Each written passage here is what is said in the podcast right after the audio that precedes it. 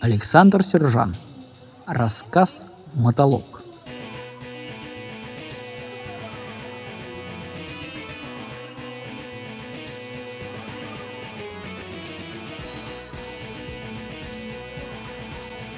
Древний видик поперхнулся кассетой, и зажигательная румба знойной красотки сменилась унылой рябью электронно-лучевого экрана. «Вот зараза!» — взвизгнула широкими гусеницами Лариска, теряя ритм. «Убью!» Всякий раз, когда ей удавалось сладить с огненной страстью танца, коварный панасоник сжевывал очередную его порцию. «Руки бы поотрывать этому конструктору!» — вздыхала роботесса, по винтику перебирая механизм лентопротяжки. Сборщица смахнула с окуляров капельки минеральной смазки и щелкнула выключателем. Плеер зажужжал моторчиком, изображение на экране предательски дернулось. «Вот только посмей, гад такой!» Лариска выразительно показала видеомагнитофону сжатый кулак манипулятора. «Повыдергиваю транзисторы и от Соньки вставлю!» Это замечание оказалось последней каплей для гордого панасоника. Он еще мог простить заезженную кассету, набившую латиноамериканскими танцами мозоль на видеоголовке, но переход на транзисторы конкурирующей фирмы внутри грохнул на конденсатором, и самурай утонул в облаке черного дыма. Отчаянная попытка электронного харакири не спасла от вивисекции. Уже через полчаса механизм, собранный из утюга, куска водопроводной трубы и деталей конкурирующих некогда фирм, исправно крутил румбу. Лариска обожала танцы. Всю дорогу до пункта отправки готовой продукции ее бесстыжие гусеницы, едва прикрытые вязаной из проволоки юбкой, ритмично елозили по выщербленному полу сборочного цеха.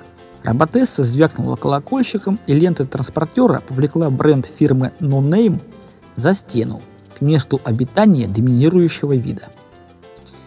«Часа на полтора хватит, пока наиграются», — подытожила сборщица, отрывая листок нового заказа. «Что у нас здесь? Плюшевый пони?» Фотодатчики быстро сканировали подпирающую небо мусорную кучу. Бесхитростный процессор мгновенно просчитал оптимальный вариант изготовления мягкой игрушки. Будет вам пони.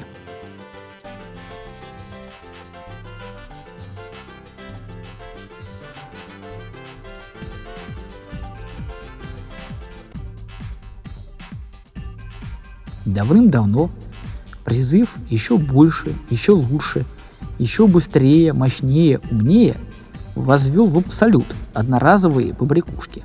Все, от гаджетов до автомобилей и от сапожных стелек до кораблей дальнего плавания служило неделю, максимум две.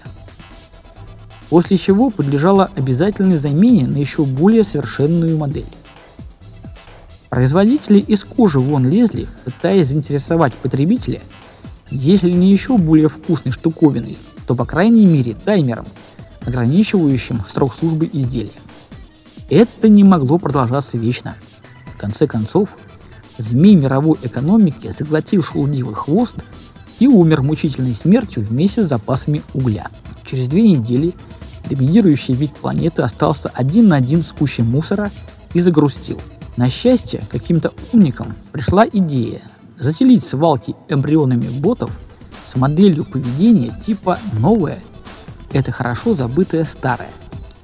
Когда у мехатронных саженцев, которые не засеяли великую свалку, проклюнулись первые манипуляторы, малыши в самый короткий срок обзавелись шасси, лазерными резаками и сварочными горелками – началась увлекательная игра спасения цивилизации, подсевшей на бесконечную новизну. Ее правила были простыми. Роботы изготовляли ровно то, что требовали их высокоразвитые хозяева. К тому времени технологическая революция настолько развратила потребителя, что тот не умел ни придумывать новое, ни толком объяснить, чего ему, собственно говоря, хочется. В этом потребитель, конечно, был не виноват. За него столетиями решали как первое, так и последнее. Прогресс уверенно и прочно, по-настоящему вступил в свои права. И чем быстрее забывались нанотехнологии, тем тяжелее приходилось роботам отыскивать под мусорными завалами древние, чудом уцелевшие вещи.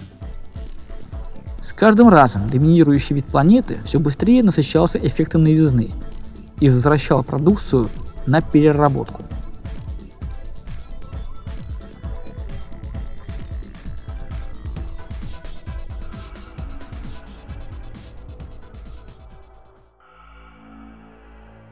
Пони был почти готов, когда видеомагнитофон, упавший из возвратного лотка, вдребезги разбился о бетонный пол. Роботесса подхватила утюг и кусок водопроводной трубы, а вось еще пригодятся, а исковерканные остатки припрятала для Борьки. В последнее время его картины перестали возвращаться обратно, и тот полюбил чистое искусство. Неуклюжий, по самые микрофоны влюбленный в Лариску, Борька асфальтоукладчик гнал целые километры спрессованного импрессионизма. Тяжелые катки без устали плющили обломки гибнущей цивилизации.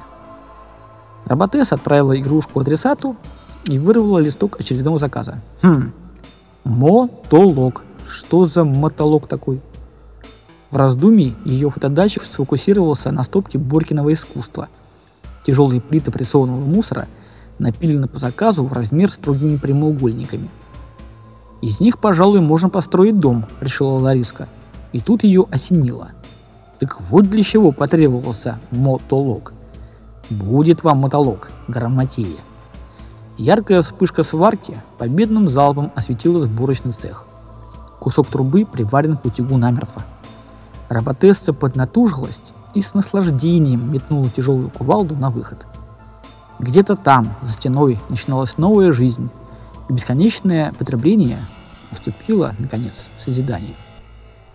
Лариска подкатила к главному рубильнику, вздохнула и обесточила цех навсегда. Ну, по крайней мере, на ближайшие три тысячи лет.